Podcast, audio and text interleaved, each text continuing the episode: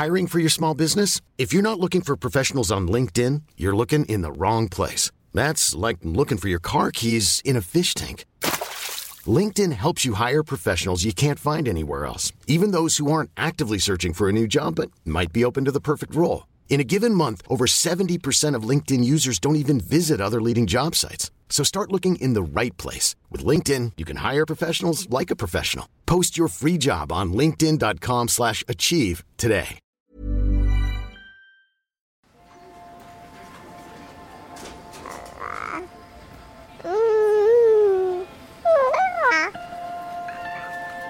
L'allaitement, c'est pas que euh, la nourriture, euh, c'est aussi le lien affectif avec, euh, avec la mère.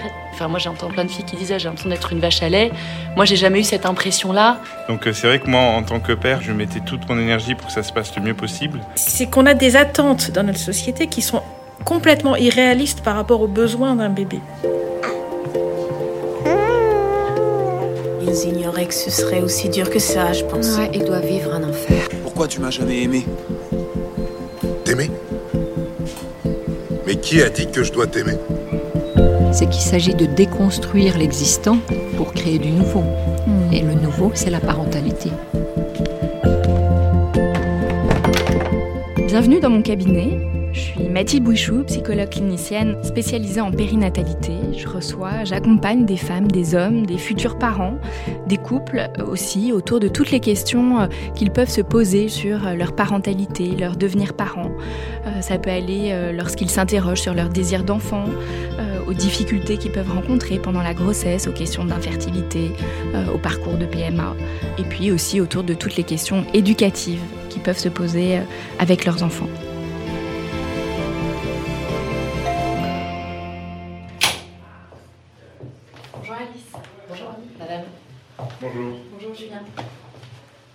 Je vous en prie, asseyez-vous.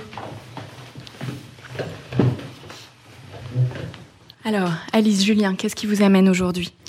Eh bien, on est venu pour parler de d'allaitement, de l'allaitement de nos deux enfants, euh, Antoine et Clément. Mhm. Donc, vous avez euh, fait le choix d'allaiter euh, Oui, chacun de vos ouais, enfants ouais, exactement. Euh, on les a pas allaités la, enfin je les ai pas allaités la même durée. euh, Il y avait voilà, il y a des choses qui ont changé, mais en tout cas on a allaité Antoine et Clément. euh. D'accord. Ils ont quel âge, Antoine et Clément? Alors Antoine a 4 ans et Clément a 2 ans. D'accord. Alors, et euh, pour vous, euh, Julien, est-ce que également vous avez euh, participé à cette décision Oui, on a décidé de, choisir un accouchement dans une maison de naissance, vraiment la moins médicalisée possible. Donc, c'était dans la suite logique, finalement, d'un accouchement presque naturel, de- de- d'enchaîner avec, avec l'allaitement. La question s'est pas vraiment posée en fait. hmm, C'était une, évidence continuité entre nous et une continuité dans le dans les grossesses qu'on a eues et dans notre désir de d'être parents. Hmm. Vous disiez, Alice, que vous avez allaité des temps différents, Oui. chacun de vos enfants. Comment ça s'est passé déjà pour euh, Antoine? Alors pour Antoine, bah déjà à l'époque je travaillais pas. J'avais décidé de prendre du temps après euh, sa naissance et je l'ai allaité pendant sept mois. Euh, exclusivement pendant six mois et puis à partir de six mois on a introduit l'alimentation et à six mois et demi j'ai commencé le sevrage. Mais du coup je l'ai allaité exclusivement pendant six mois. Bah, c'était assez merveilleux notamment quand on a le temps et entre guillemets rien d'autre à faire euh, parce que du coup, bah, on a vraiment pu euh, euh, se poser tous les deux, créer les conditions pour que ça se passe bien. Julien nous aidait dans le côté organisation et support logistique. Ça s'est euh, bien passé. Euh, il a pris, enfin on l'a mis au sein tout de suite après sa naissance, Euh, et du coup, c'est ça s'est fait de manière très fluide, très naturelle. Et je pense comme j'ai une croyance en moi que on peut tout allaiter a priori et que c'est plutôt, euh, enfin voilà, je pars pas du principe que ça peut mal se passer, c'est ça arrive, mais j'avais pas cette croyance-là et du coup, ça, je me suis même pas demandé est-ce que ça va marcher. Je me suis juste dit ça allait marcher. Et pour Clément, est-ce que ça a été différent? Et pour Clément, alors ça a été tout aussi fluide, tout aussi naturel, et ça s'est très bien passé. Après, je, je savais que je reprenais le travail.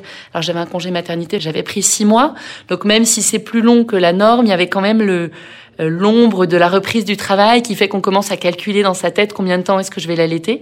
Euh, mais du coup, je l'ai allaité pendant trois mois, et euh, au bout de trois mois et demi, il a repris la crèche, et j'avais pas envie de tirer mon lait. euh, à la crèche en fait. Antoine, j'avais tiré mon lait au bout d'un mois pour que Julien puisse aussi avoir un rôle à jouer, puisse me soulager pour les nuits, la journée, les sorties. pour que je recommence à boire et à manger un peu ce que je voulais. Euh, voilà. Mais pour Clément, je trouvais qu'avec un aîné, c'est plus compliqué d'allaiter. En tout cas, moi, c'était mon expérience. Euh, je pense que j'aurais bien aimé l'allaiter plus longtemps. Mais le soir et le matin, avoir un aîné, euh, notamment de deux ans, vous avez eu un podcast sur les Terrible Two, mais voilà, avoir euh, un enfant de deux ans sur qui, qui, qui est dans les pattes pendant qu'on a un nourrisson à allaiter, je pense que l'allaitement, ça marche bien si on est détendu et si on prend du plaisir et que bah, du coup là c'est un peu compliqué d'être détendu et de prendre du plaisir quand on a un petit qui hurle maman à côté, qui a faim, qu'il faut gérer. Julien, comment vous avez vécu euh, voilà, ces deux euh, temps d'allaitement pour euh, chacun de vos enfants? On a à la fois dans notre société un combat qui est important sur l'égalité homme-femme et qui est vraiment un, vrai sujet. Il n'y a pas de raison qu'un homme et une femme ne soient pas payés la, la même somme d'argent, etc. Mais en même temps, il y a quand même des grandes différences physiologiques et euh, dans la maternité, il y a vraiment quelque chose qui, qui est vraiment différent, quoi. Donc euh, c'est vrai que moi, en tant que père, je mettais toute mon énergie pour que ça se passe le mieux possible. Mais il y a quand même un truc que, que les garçons peuvent pas faire, quoi. Et ça, c'est vrai que ça fait une grande différence. Et j'ai l'impression que on l'a beaucoup plus pris en compte la deuxième fois. C'est-à-dire que c'était plus clair, comme si les rôles étaient mieux distribués. Et euh, ça, je pense que ça m'a, ça nous a aidé aussi à être mieux organisés. je m'occupais en fait beaucoup plus d'Antoine quand Alice, elle était Clément et qu'il y avait quelque chose de l'ordre euh, qui, était moins complexe. Euh, quand Antoine, euh, notre premier, se réveillait la nuit et que moi je me levais juste pour attraper Antoine pour le donner à Alice. Alors, pour que je le mette au sein Pour que tu le mettes au sein, c'est juste le véhicule, quoi. Tu te sens pas très utile, même si c'est utile parce que ça a évité à Alice de, de se réveiller. Et c'est vrai que, je lance peut-être un autre débat, mais c'est vrai que pour notre deuxième enfant, on a choisi le cododo, qui a vraiment changé le rapport bah, à l'allaitement et au sommeil, quoi, qui nous a vraiment euh, fait que c'était plus smooth. En tout cas, dans ce que vous dites, Julien, c'est que votre rôle, il a été principalement autour de euh, gérer toutes les conditions euh, autour de l'allaitement, là que vous, vous ne pouviez pas faire, mais par contre, vous pouviez créer un environnement, agir, voilà, pour faire des choses un peu plus matérielles dans la gestion, dans l'organisation, pour faciliter l'allaitement pour Alice. Tout à fait. Et votre enfant. Tout à fait. C'est en fait finalement c'est presque ce qu'on a décidé quand on a défini finalement ce qu'était notre maternité et notre paternité chacun. Il y a des choses sur lesquelles je pourrais jamais remplacer euh, Alice et Alice elle a besoin d'avoir euh, cet environnement euh, de, de, confiance et, mon, verre d'eau quand, quand j'allaite. Ton verre d'eau, ouais. Julien vous apportait votre verre d'eau. Julien m'apportait mes coussins, il m'aidait à caler mon bras pour que ça soit bien, il m'apportait mon verre d'eau. Euh, si j'avais mon téléphone qui sonnait, bah, du coup, il allait l'éteindre pour que je puisse être concentrée sur mon, un de mes deux enfants. Il y a vraiment les conditions matérielles mises en place et peut-être qu'on aura l'occasion d'en parler sur les positions de l'allaitement. On est très décomplexé par rapport au corps, au corps de la femme notamment, et euh, les positions que je prenais pour allaiter, tantôt allongées, tantôt j'essayais des, des positions alors en ballon de rugby. Je pense, voilà, on a peut-être l'occasion d'en reparler, mais du coup, il faut être quand même assez à l'aise avec son corps, assez à l'aise avec le regard de son mari. Et moi, j'ai trouvé que le rôle de Julien était très euh, très important dans la confiance que je pouvais avoir moi, de pas me sentir gênée à ses yeux. Euh, quand on allait, bah, il y a des, enfin, moi, j'entends plein de filles qui disent, ah, j'ai l'impression d'être une vache à lait. Moi, j'ai jamais eu cette impression-là parce que j'ai toujours eu un regard bienveillant de la part de Julien. Et je pense que c'est tout un, enfin voilà, il y avait le rôle opérationnel, euh, apporter le verre d'eau, mettre les coussins, mais il y a aussi le rôle de support émotionnel et bienveillance par rapport au corps de la femme qui change. On a laissé un l'air. En plus, nous, c'était l'été, les deux accouchements, il faisait 40 degrés ça peut être vite n'importe quoi si on veut s'en tenir aux convenances euh, d'être bien euh, tenu, assis, habillé, nan, Voilà, là, euh, j'étais un peu à, moitié nue sur mon canapé et c'était ok parce que Julien était ok avec ça, j'étais ok avec ça et et dans notre couple, ça fonctionnait bien comme ça. Et donc, je pouvais être détendue pour allaiter mes enfants. En tout cas, là, dans ce que vous dites, Alice, j'entends que le rôle euh, de Julien, à la fois dans les aspects matériels, mais aussi le regard qu'il a porté sur vous, a été extrêmement important pour que les choses se passent bien. Oui. Donc, c'est pas qu'une histoire de femme, c'est vraiment une histoire de, de, couple. Est-ce que euh, pour Antoine ou pour Clément, vous avez euh, l'un et l'autre peut-être rencontré des difficultés autour de l'allaitement? On a eu une difficulté avec Antoine, c'est que hum, il mangeait trop. Alors, pas à nos yeux, parce que pour nous, c'était pas un problème. Euh, c'était un gros bébé, euh, enfin gros, il faisait 4 kg 3 à la naissance, puis il a pris 2 kg le premier mois, 2 kg le deuxième mois. On faisait l'allaitement à la demande, et tout se passait très bien. Il a commencé à faire des nuits euh, au bout du troisième mois, et puis là, on a vu une médecin qui nous a dit, oulala, là là, il est trop gros. Il faut commencer à rationner un peu, faut mettre des horaires, des espacer l'allaitement.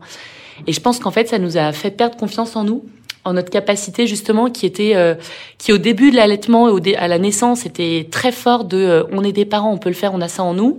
Et là soudainement quelqu'un a mis le doute et ça a créé une petite fissure. Et donc on s'est mis à à essayer de de repousser entre deux tétés mais du coup Antoine pleurait. Je pense qu'il n'a pas dû comprendre enfin, je sais pas si Julien, tu as ajouté quelque chose. Oui, c'était très dur. Je pense que l'autorité euh, du pédiatre euh, a une grosse influence sur notre famille nucléaire, j'allais dire, et, et, ça a eu beaucoup d'effets négatifs. Enfin, avec du recul. Hein. En fait, les bébés sont pas trop gros. Et si quelqu'un m'entend, il y a qu'un conseil, c'est de pas écouter les conseils, même ce conseil. Et, et c'est vrai qu'elle nous a complètement enlevé ce qu'on avait créé, c'est-à-dire bah, un triangle avec notre enfant.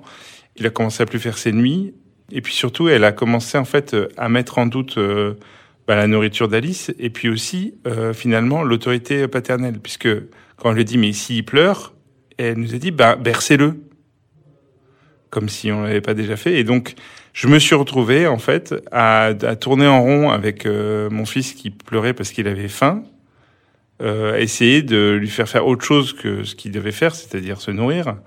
Et donc, ça nous a créé euh, quelque chose. Aujourd'hui, donc il a quatre ans, euh, on est encore en train de, je pense, euh, payer les, les, conséquences de ce mauvais avis de médecin.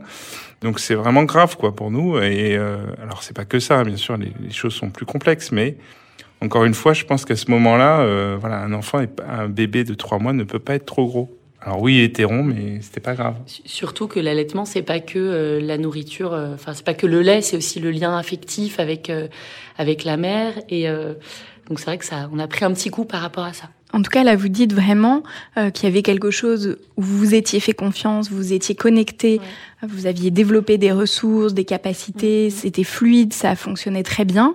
Et puis, un tiers extérieur est venu un peu s'immiscer là-dedans et ça a rompu finalement cette confiance et amené euh, des difficultés extérieures. Donc, en tout cas, j'entends l'importance de, de, se faire confiance. Et puis après, ça a créé aussi, euh, on était ensemble en tant que parents vis-à-vis de notre enfant. Et là, ça a aussi créé du coup des distorsions entre nous. dire mais euh, euh, Julien qui berçait Antoine qui pleurait et moi qui disais mais donne, on va le mettre au sein. Maintenant, c'est pas le moment. Et du coup, ça crée aussi entre nous en tant que parents deux avis différents de la raison, de et jamais avec les mêmes avis, parce que tantôt c'était l'un qui disait allez, on s'en fiche, tantôt c'était l'autre. Voilà, ça a créé ça. Ça a pu créer des désaccords aussi et des tensions entre vous. Surtout qu'on venait pas voir la médecin pour ça à l'origine. Hein. Enfin... Oui, et puis ce qui, est, intéressant, c'est que jusque-là, on avait fait un choix physiologique, non médicalisé. Finalement, alors bien sûr, s'il avait eu le moindre chose, on, serait allé euh, dans un hôpital, il n'y a pas de problème. Mais jusque-là, on était dans quelque chose de très physiologique. Et la rencontre qu'on a avec la médecine vient nous, nous gâcher un peu cet équilibre qu'on avait créé. Je trouve ça intéressant parce que, alors, c'est un médecin, c'est ce médecin et c'est pas une généralité. Hein. Mais voilà, je crois qu'avec Clément, après, on s'est beaucoup plus fait confiance. En tout cas, là, vous dites aussi l'importance de trouver dans les personnes ressources, les tiers extérieurs, des personnes qui euh, correspondent à votre manière de voir les choses, avec lesquelles vous vous sentez bien. Voilà, que ça peut être important de s'entourer, mais voilà, l'importance de trouver les bonnes personnes. Oui. Que ce soit pendant la grossesse ou l'allaitement, quand j'ai des amis ou quand il y a des tiers qui nous racontaient des histoires un peu horribles, on les arrêtait en disant attends là, juste c'est pas le moment en fait. Là, je suis enceinte, j'ai pas envie d'entendre ton histoire d'accouchement qui s'est pas bien passé. Là, j'allais, j'ai pas envie d'entendre que ta cousine elle a ci ou ça. Enfin, et c'était aussi comment créer, comment se préserver et préserver ce petit cocon de. En fait, je pense c'est la peur quoi qui vient euh, nous crisper et euh, bah, comme pour l'accouchement, mais voilà, c'est la peur et tout ce qu'il peut y avoir derrière qui nous a fait du mal en tout cas. Et, et, pour Clément, en l'occurrence, on n'a pas du tout eu ça parce qu'on avait beaucoup plus confiance en nous, on s'est beaucoup plus écouté. Et puis comme on avait déjà fait cette euh, mois d'allaitement euh, quelque part, c'est comme le vélo, hein, on n'oublie pas. Euh, moi, j'ai eu de la chance que les deux sont très bien passés. Je pense que c'est pas forcément le cas. Enfin, je pense que ça dépend des femmes. Et, et Clément, je trouve que la difficulté qu'il y a eu, c'était sur la, la, durée et accepter psychologiquement que je vais pas offert la même chose qu'Antoine. Alors je dis pas ça pour comparer mes deux enfants, mais c'est juste euh, j'ai pu offrir quelque chose à Antoine parce que je travaillais pas à ce moment-là, parce que j'avais le temps, les ressources, je travaillais pas. Euh, là pour Clément, il y a eu quelque chose. Voilà, il y avait son grand frère, il y avait l'ombre du travail qui reprenait. Ça avait un contexte et des contraintes différentes qui ont qu'il fallait prendre en compte. Exactement. Et psychologiquement, se dire je sais que pour mon enfant, c'est mieux l'allaitement le plus longtemps possible. C'est une croyance que j'ai très fort mais j'ai pas pu lui offrir ça. Donc c'est pas grave parce que c'était un choix, puis on en a parlé avec Julien et, et ça s'est fait naturellement. Hein. Mais il y a quand même cette frustration de se dire ah, mince, ah si seulement j'avais tenu six mois de plus, j'aurais été. Euh, Donc l'arrêt est pas toujours quelque chose. voilà. En tout cas, là aussi, c'est un choix, un moment de décision et qui peut susciter beaucoup d'émotions. Qu'est-ce que ça vous a apporté à chacun cette expérience de l'allaitement? C'est vrai que moi je pense que ça crée un, moment, euh, en tout cas tout à fait particulier. Euh, ça prolonge un peu ce moment de la naissance en fait euh, de ce cordon ombilical qui a été coupé. Ben il, il continue quand même par par ce contact en fait. C'est un crescendo quoi qui vient accueillir le bébé dans ce monde d'une façon plus douce. Ce côté un peu, on a besoin de rien quoi. On est, on était en autarcie finalement émotionnelle. C'est assez chouette d'avoir cet équilibre qui se crée à trois. Donc ça a été vraiment une manière pour vous de faire famille. Oui, tout à fait. Pour vous, Alice? Moi, il y avait aussi la joie. Et là, je vois, en fait, je revois l'image de mes deux enfants, euh, chacun à leur tour, mais la bouche pleine de lait, endormie, avec un grand sourire. Et ça, ce sentiment de se dire qu'on est mère, qu'on y arrive, que c'est là, qu'on nourrit nos enfants affectivement, euh, alimentairement. Enfin, que, ouais, je pense que ça donne. Enfin, moi, en tout cas, ça m'a donné confiance en moi, dans mon rôle de mère dans mon rôle de, enfin de femme aussi, parce qu'on l'a fait ensemble. C'était très fort. En tout cas, là, il y avait beaucoup euh, d'émotions quand, quand vous parlez. voilà, pleurer bientôt. toute cette dimension euh, affective et que, en effet, l'allaitement, c'est pas qu'une nourriture euh, physiologique, physique, mais c'est aussi une nourriture affective.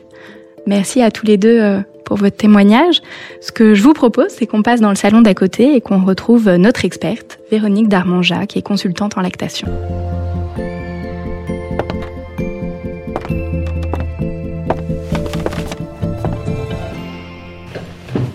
Bonjour Véronique. Euh, donc Véronique Darmanja, vous êtes consultante en lactation, vous travaillez à Paris, vous avez ouvert un centre allaitement dans le 12e arrondissement, vous travaillez avec une équipe euh, pour accompagner euh, les femmes, les couples qui font ce choix d'allaiter leur enfant. Vous avez aussi un blog à tire d'aile et vous êtes également formatrice. Alice et Julien nous ont euh, fait part euh, de leur expérience, euh, de leur vécu de l'allaitement de chacun de leurs enfants, Antoine et Clément. Alors pour eux, les choses se sont plutôt bien passées. Est-ce que, voilà, dans votre pratique, c'est quelque chose que, que vous observez? Ah, bah, ma pratique, c'est biaisé par rapport à votre question, parce que si on vient me voir, c'est que ça se passe pas bien en général.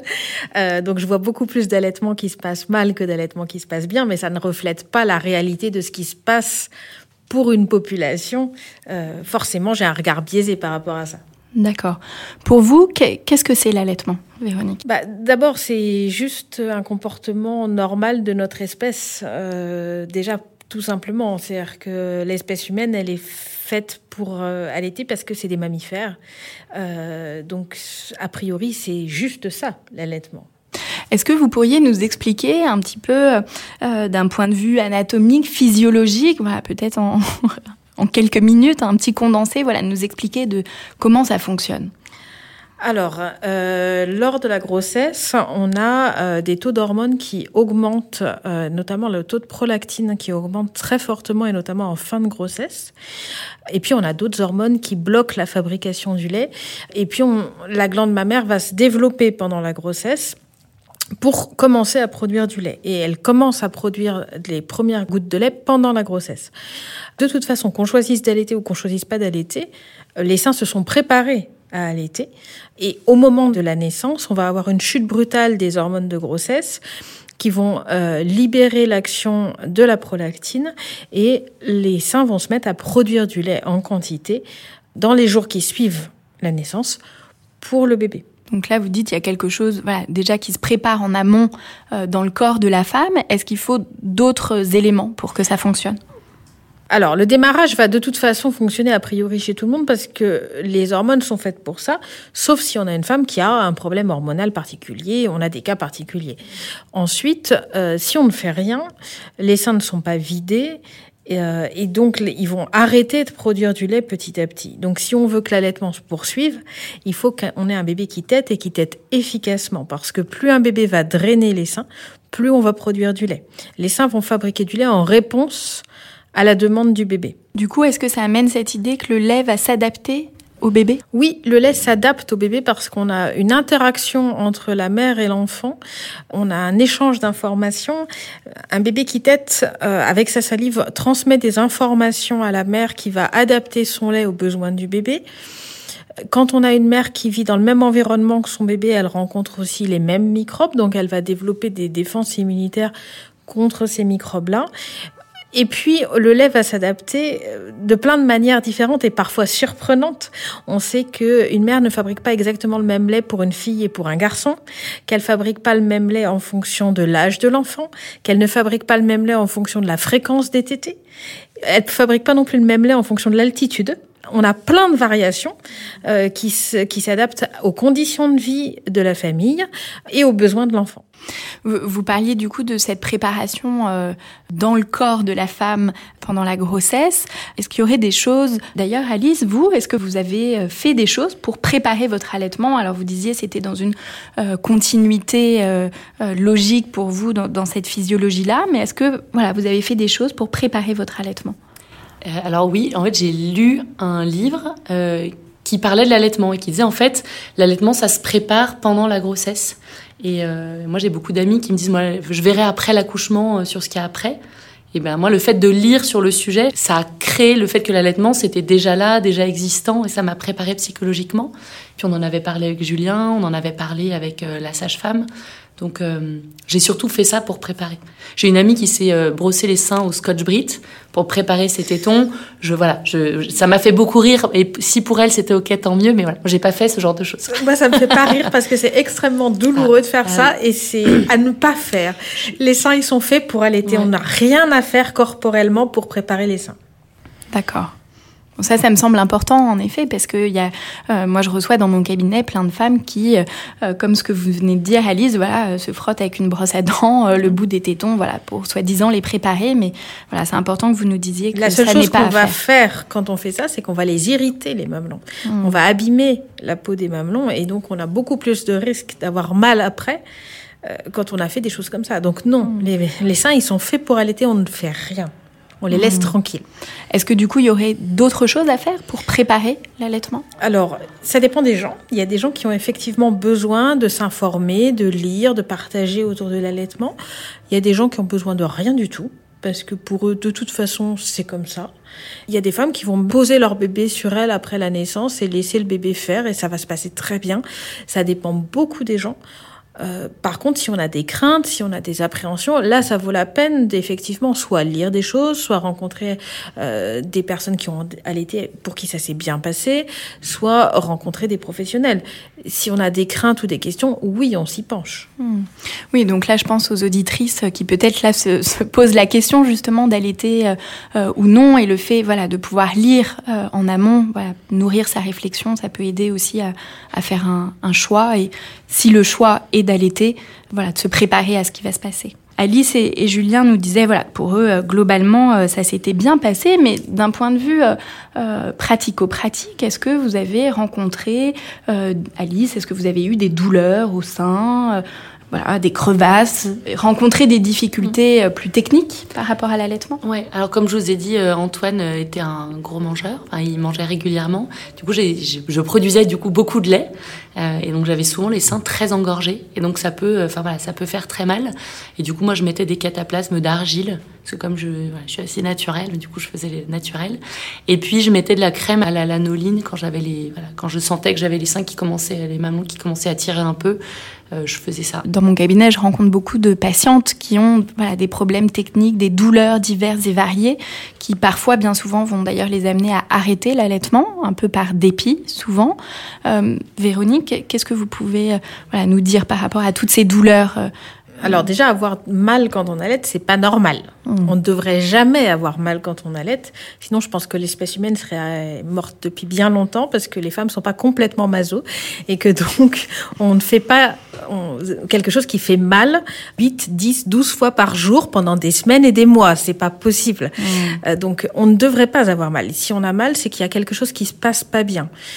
Alors, Très simplement, très souvent, c'est juste que le bébé, on vit dans une société polissée où il faut se tenir droite, où il faut bien se tenir, et donc les mamans se laissent pas aller à s'installer confortablement.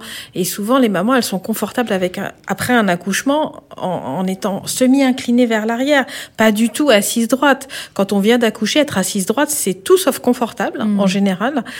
Et pourtant, c'est ce qu'on attend des gens de se tenir bien. Et combien de personnes ont entendu que dans leur enfance, tiens-toi droit.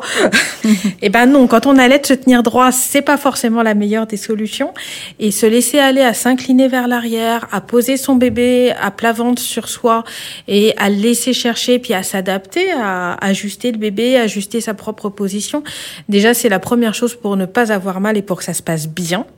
Euh, et puis, quand on a vraiment des douleurs, après, on va chercher pourquoi. Et on a certains bébés qui ont des particularités anatomiques qui font font mal, euh, des bébés pour qui l'accouchement s'est pas très bien passé ou qui ont eu des forceps pour les, les sortir et qui ont le crâne un peu déformé, qui ont la mâchoire qui a, pu bouger ou des choses comme ça.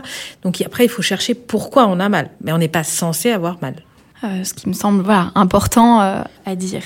Vous disiez, Véronique, l'importance d'être à l'écoute de ses propres besoins pour euh, les parents, euh, voilà, la mère et, et, le père, de se faire confiance. Voilà, vous dites par rapport à cette posture, voilà, de s'écouter. Qu'est-ce qui est confortable pour moi Et c'est ça qui fera que les choses se passeront bien. Oui, c'est ouais. très important de s'écouter et c'est, je dirais, la chose la plus importante pour des nouveaux parents à apprendre, c'est se faire confiance. Mmh. Parce qu'à partir du moment où vous êtes enceinte déjà, et puis après, où le bébé est né, il y a toujours quelqu'un pour vous dire que vous faites pas bien, toujours quelqu'un pour vous dire qu'il faut faire autrement. Et si vous commencez à écouter tout le monde, bah, vous avez tous les avis et leur contraire. C'est extrêmement déstabilisant. Alors que si on se fait confiance et qu'on s'écoute, on on sait ce qui est bon pour son enfant parce qu'on est avec lui 24 heures sur 24. Personne ne connaît son enfant aussi bien que les parents. Et les parents devraient toujours se faire confiance. Et ce que je dis souvent aux, gens que j'ai en consultation, c'est si ce que je vous dis vous convient pas, vous m'oubliez. Vous faites comme vous sentez les choses. Et c'est comme ça que ça se passe le mieux, de manière générale, avec un enfant, et quel que soit son âge, qu'il ait 15 ans ou qu'il ait euh, 15 jours, c'est pareil. Euh, et pour l'allaitement, c'est pareil. Mmh. Et, et j'étais extrêmement touchée par ce que vous disiez tout à l'heure avec le, le, pédiatre qui vous a dit que votre bébé mangeait trop. Mais c'est aberrant de dire une chose comme ça. Euh, D'autant plus que toutes les recherches montrent qu'un bébé allaité euh, et qui est uniquement allaité ne peut pas prendre trop de poids. On a des, beaucoup de bébés qui, à six mois, font des sumo. Ils sont énormes, ils ont des bourrelets partout. Euh, vous avez des bébés qui, à six mois, font 12 kilos. Et ça ne veut pas dire qu'ils seront gros après. Pas du tout. Mmh. En général, ils s'affinent par la suite. Euh, et, et, et, dire une chose comme ça à des parents, c'est saper leur confiance en eux. Et c'est terrible. C'est mmh. vraiment la chose à ne pas faire. Parce que le bien le plus précieux du parent, c'est de s'écouter et d'écouter son enfant. Mmh. Oui, d'ailleurs, vous l'avez vraiment bien dit, Alice et Julien, à quel point voilà, ça avait impacté votre confiance en vous et, que ça a eu euh, voilà, peut-être encore aujourd'hui euh, des répercussions pour ce qui se passe euh, pour, Antoine. Juste à propos des conseils, moi je sais que j'ai eu beaucoup de conseils de la part de mes tantes, de ma maman. Ah, moi à mon époque, on faisait pas comme ça, bon, tu fais comme ça? Mais là, ton coude, il est pas un peu bas, là, c'est. Et le nombre de fois où j'ai dû leur dire, mais laissez-moi tranquille, en fait, je veux pas vos conseils, je.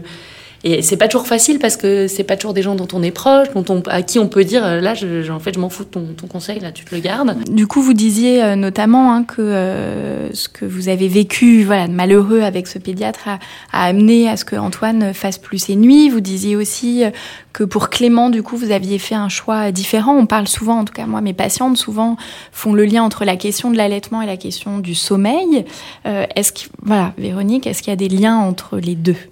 Il y a plein de liens, mais pas forcément ceux qu'on imagine. Mmh, il y a plein de liens parce que quand on allaite son enfant et qu'on dort dans la même pièce que son enfant, on synchronise ses cycles de sommeil sur ceux du bébé. Et que ce soit le père ou la mère d'ailleurs. Ce qui fait que quand le bébé euh, se réveille, il nous réveille pas en phase de sommeil profond. Il nous réveille en phase de sommeil léger. Et c'est beaucoup moins fatigant parce qu'on se réveille plus facilement et on se rendort plus facilement. Mmh. En plus, on a beaucoup d'études qui ont montré que finalement les mamans dorment beaucoup mieux quand elles allaitent et elles sont moins fatiguées et elles dorment plus longtemps sur une nuit malgré les réveils de l'enfant parce qu'elles justement elles se réveillent moins longtemps et elles se rendorment plus facilement. Après, souvent, on entend les gens dire euh, Ah oui, mais tu l'allaites, alors il fait pas ses nuits. Si tu lui donnes des biberons, il va faire ses nuits. Euh, ça, c'est archi faux. On a des bébés allaités qui font leur nuit à un mois et qui dorment 12 heures d'affilée. On a des bébés au biberon qui se réveillent toujours trois fois par nuit à 8 ou 9 mois. C'est qu'on a des attentes dans notre société qui sont complètement irréalistes par rapport aux besoins d'un bébé. Nous, on s'attend à ce qu'un enfant, il enchaîne 12 heures de sommeil, En gros, pour qu'il foute la paix à ses parents la nuit. Mais un enfant, ça fonctionne pas comme ça. Un bébé, c'est pas sécuritaire qu'il enchaîne 12 heures de sommeil sans se réveiller parce que c'est là qu'on a le plus de risques de mort subite du nourrisson. Quand on a des bébés qui dorment trop profondément. Un bébé, il a besoin de se réveiller régulièrement pour ressortir de l'état de sommeil pour se maintenir en vie tout simplement. Et puis en plus, la plupart des bébés ont besoin de manger la nuit pour grossir correctement. Pas tous, mais la plupart des bébés ont besoin de ça. Et puis en fait, le, le fait de pouvoir enchaîner ces cycles de sommeil sans manger, c'est un apprentissage. Et c'est très culturel. En France, on s'attend à ne pas manger la nuit, mais c'est ce qu'on vit aujourd'hui dans notre pays, à notre époque. Si on regarde ce qui se passait au Moyen Âge, à la Renaissance, jusqu'au 18, moitié du 18e siècle à peu près, les gens ne faisaient pas une nuit d'affilée. Ils faisaient une première partie de nuit, et puis après ils se réveillaient, ils faisaient un repas au milieu de nuit, et puis ils se recouchaient. On n'enchaînait pas une nuit euh, d'affilée. Et donc c'est l'attente qu'on a aujourd'hui, mais c'est culturel. Et tout le monde a faim la nuit. Quand vous avez digéré votre dernier repas, si vous avez dîné à 20h et que vous vous réveillez à 3h du matin, vous avez faim. Mais nous, on a appris à pas y faire attention parce que ça nous inquiète pas. Et on se rendort en ayant faim. Mais un bébé, lui, ça l'inquiète d'avoir faim. C'est une sensation désagréable qui peut même être douloureuse pour certains bébés. Donc, quand il a une sensation comme ça, il va téter ou demander un biberon s'il n'est pas allaité. Mais peu importe. Et donc, savoir dormir toute la nuit sans manger, c'est un apprentissage. Et il y a des bébés qui l'apprennent très vite et très tôt, et des bébés qui vont l'apprendre beaucoup plus tard.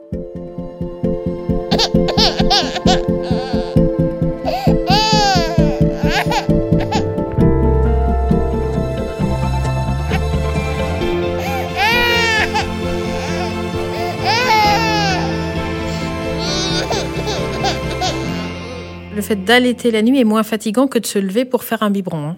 Mhm. Déjà, première chose.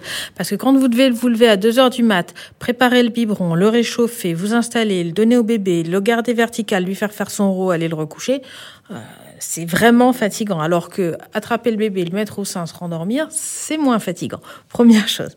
Deuxième chose, c'est pas mon conseil de mettre le bébé dans la chambre des parents. C'est un conseil aujourd'hui de santé publique.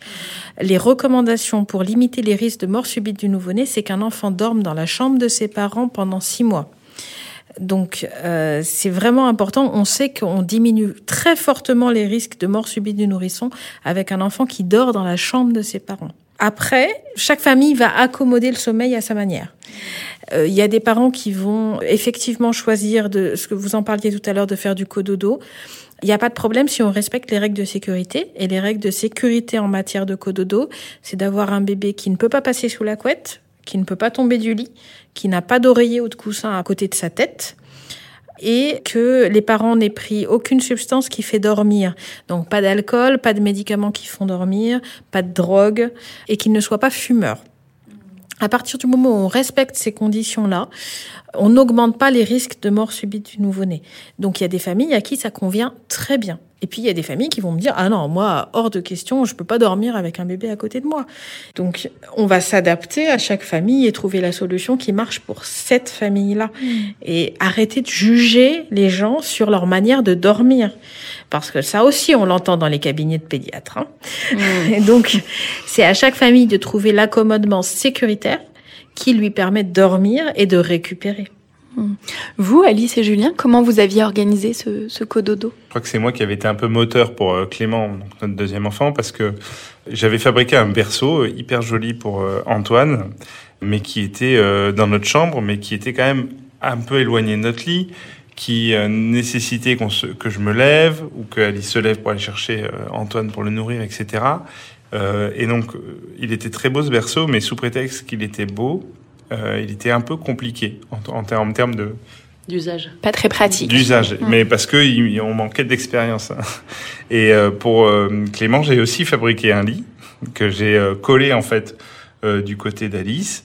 Donc j'ai fait un, un petit un petit lit avec des petites étoiles euh, pour qu'il se sente bien. En respectant les normes, En il peut pas respectant passer les par-dessus, normes, pas d'oreiller. en respectant les Vous, a- normes, vous avez évidemment. suivi un peu les lits cododo qu'on peut trouver dans oui, le commerce. Oui, et puis en, en- bien sûr, L'esprit. en, en suivant euh, les normes et en faisant bien attention à, à les respecter. Moi, en tant que père, c'est clair que ça m'a changé la vie parce que c'était tellement plus doux. Mais encore une fois, il faut, chacun a sa solution à trouver. Mais euh, de, de mon point de vue, Euh, il y a une simplicité dans le cododo, il y a quelque chose de tellement plus simple. Et ce qui est drôle, c'est que notre premier enfant, Antoine, quand parfois on le prenait avec nous dans notre lit parce qu'on était crevés, et on était là, mais il faut pas, mais c'est pas bien. Euh, puis si je me retourne sur lui la nuit et tout, alors on se, on se crée un monde en fait où on n'était pas sécurisé, alors qu'en fait c'est, ça relève de quelque chose qui, au fond de nous, nous paraît plutôt euh, physiologique.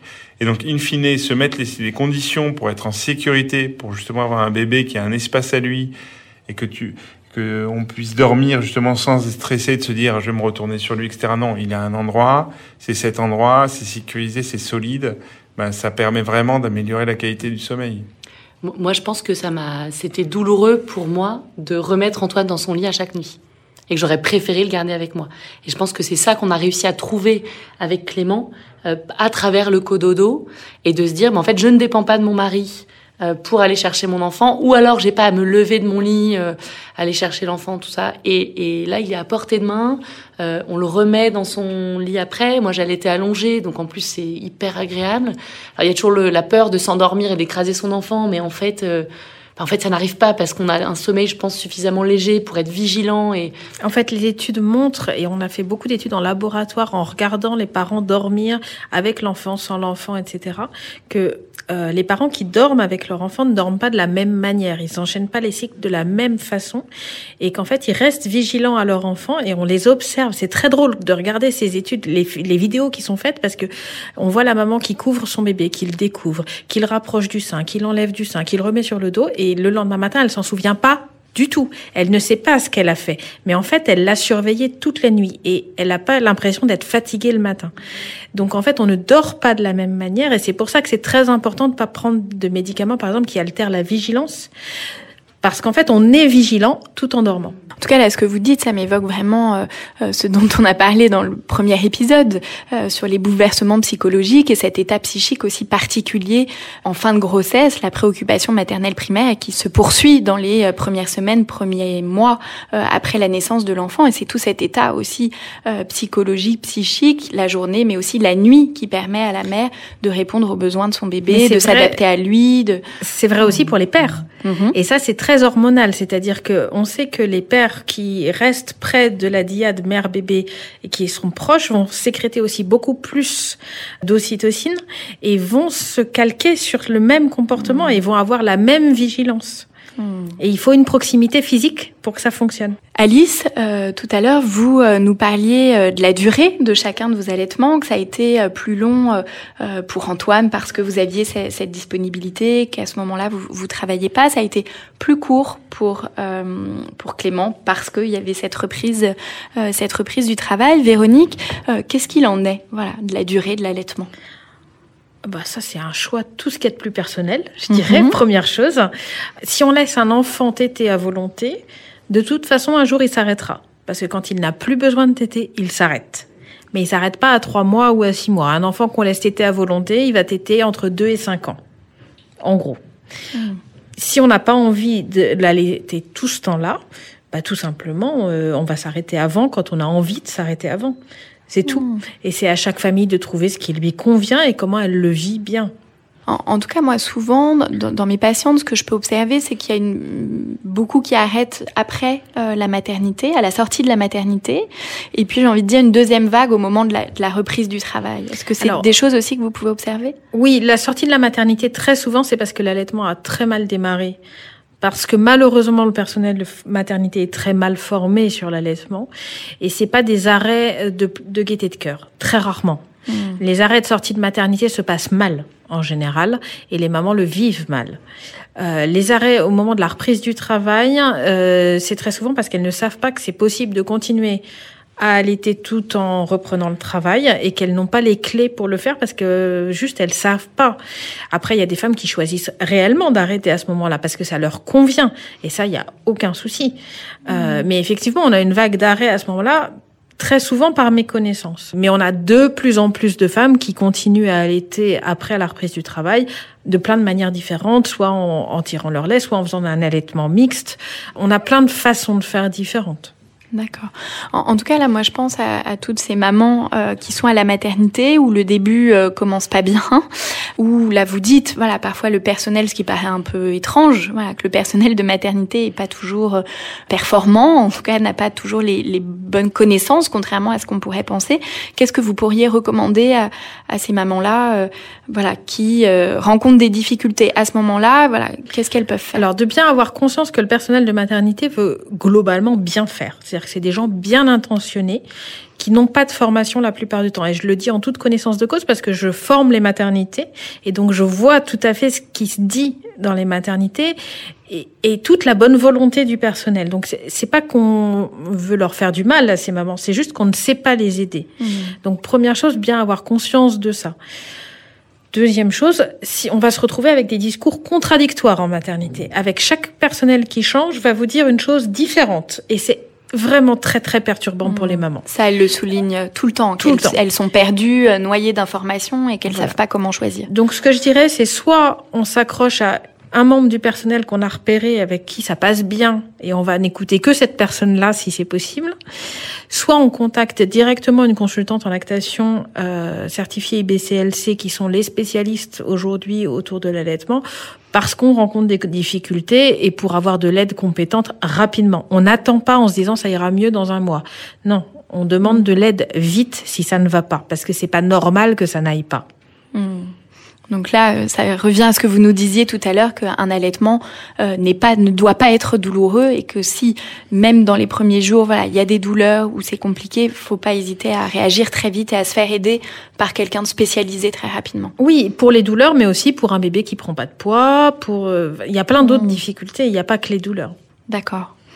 Par rapport à cette question du, du choix du, du, sevrage, vous disiez voilà, ça reste un choix très personnel, individuel voilà, quels seraient les conseils que vous auriez envie de donner aux parents, voilà, à ce moment-là du sevrage? Bah Déjà de voir, euh, est-ce qu'ils choisissent ce sevrage ou est-ce qu'on leur impose? Mhm. Première chose, un sevrage imposé ne se vit pas bien, tout simplement parce que c'est pas ce qu'on a envie de faire. Donc déjà là, on a un problème de base. Donc c'est important de pouvoir choisir le moment où on a envie de sevrer parce que ça euh, convient à tout le monde dans la famille.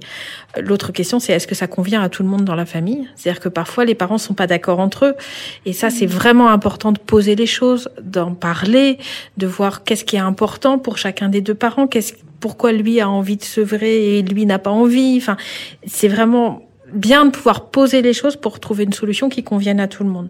Et puis ensuite, en fonction de l'âge de l'enfant, le sevrage se passera de manière totalement différente. On ne sèvre pas de la même manière un enfant de 18 mois et un enfant de 3 mois. Euh, ses besoins ne sont pas les mêmes, le rythme des tétés n'est pas le même, les seins de la mère ne vont pas réagir de la même manière. Donc là, après, c'est plein de conseils différents en fonction de l'âge de l'enfant. D'où l'importance voilà, d'aller euh, chercher ces conseils spécifiques en fonction de sa situation. Euh. Vous, euh, Alice, Julien, cette question du sevrage, elle s'est décidée à deux? Non, non. Non, non, je pense pas. Mais moi, j'ai l'impression que tu m'as toujours dit c'est moi qui allaite, c'est moi qui vois et toi tu t'adaptes, mais c'est. Bah, je crois que c'est, oui, là, pour le coup, la discussion n'a pas été vraiment équilibrée, puisque là, pour le coup, c'est vraiment dans la féminité d'Alice. Euh, et puis c'est quand Alice m'a dit là j'en peux plus, ça me fatigue trop, euh, c'est trop dur. Euh. les nuits étaient compliquées et tout le monde nous disait faites-lui un, un biberon bourré de, de, farine et de trucs, ça va ça va le faire dormir. Non mais oui, je, je il s'avère que la semaine d'après l'arrêt de l'allaitement, il s'est mis à dormir. Hein, donc. Pas, de manière pérenne, mais, les, biberons de lait infantile ont au moins le mérite d'être digérés plus lentement. Vous avez envie de réagir par rapport ah à ça bah, Moi, j'ai envie de réagir sur les, farines. Les farines, c'est vraiment le truc unanimement aujourd'hui. On ne donne pas de farine à un bébé, ça augmente les risques d'obésité de manière euh, drastique. Donc, euh, surtout pas de farine dans un biberon. Et un dernier mot par rapport à la notion de plaisir toutes les femmes ne prennent pas plaisir à allaiter. Il y a des mhm. femmes pour qui ça n'est absolument pas un plaisir, mais qui décident de le faire parce que pour elles, c'est quand même le meilleur choix pour leur famille. Et donc, quand on choisit d'allaiter ou quand on choisit de sevrer ou quand il n'y a pas que la notion de plaisir, c'est un choix global par rapport à plein de paramètres. Euh, et il y a des femmes pour qui ça n'est pas un plaisir et c'est pas grave en soi. Hmm. Oui, en tout cas, là, on revient à cette question du choix où euh, voilà, il peut y avoir plein de raisons qui vont euh, motiver euh, cette décision d'allaiter. Et là aussi, c'est un choix individuel, singulier, qui appartient à chacun. Tout à fait. comme dans le fait d'allaiter ou de donner un biberon. Et là aussi, j'entends ce qui est important et ce qui ressort de, de tous nos échanges, c'est vraiment l'importance de la confiance, de se faire confiance et de choisir en tant que parent ce qui est le mieux, ce qui est le mieux pour soi, pour son enfant, pour son couple. Et puis, voilà, pour conclure, j'ai aussi beaucoup entendu cette question, voilà, en tout cas dans votre vécu, Alice et Julien, que ça vous a vraiment permis de vous construire en tant que parent, en tout cas que l'allaitement, ça peut euh, voilà, aussi permettre la construction de son identité parentale justement en apprenant euh, à se faire confiance. Et puis on est obligé d'apprendre à faire confiance à son enfant parce que mhm. comme on maîtrise pas ce qu'il prend, on est obligé de lui faire confiance par rapport à ce qu'il vit, ce qu'il ressent, sa faim, etc. Et ça, c'est un immense cadeau à lui faire. Hmm. Souvent, je recommande des lectures à mes patients. Euh, Alice, Julien, est-ce que vous auriez un livre ou une recommandation? Le guide de l'allaitement naturel de Inamé Gasquin. Et elle a aussi écrit un livre sur l'accouchement naturel et dans lequel elle parle aussi d'allaitement. Euh, qui moi, enfin, je trouvais très intéressant à la fois parce qu'il y a des témoignages et ça explique la physiologie. Euh, donc c'était vraiment très intéressant euh, qu'on ait un accouchement naturel ou pas, enfin physiologique ou pas le livre est intéressant. Vous, Véronique, est-ce que vous auriez... Moi, c'est un peu biaisé parce que j'en ai écrit des livres sur l'allaitement, donc c'est compliqué de vous en donner d'autres. Dans les livres que j'ai écrits, il y en a un sur la reprise du travail et hmm. l'allaitement, et euh, il y en a un euh, qui est sur l'allaitement euh, de A à Z, et pas que sur l'allaitement, d'ailleurs sur le choix aussi. Pourquoi j'ai envie de choisir d'allaiter ou pourquoi j'ai envie de choisir de ne pas allaiter, qui est ma bible de l'allaitement. Merci Alice et Julien d'être venus témoigner, voilà, d'avoir partagé ce que vous avez vécu au autour de l'allaitement euh, avec nous aujourd'hui. Merci Véronique Darmanja. Je rappelle que vous êtes consultante en lactation, que vous exercez à Paris dans euh, un centre allaitement que vous avez euh, créé. Merci d'avoir partagé avec nous votre expérience et tous vos conseils. Merci à vous.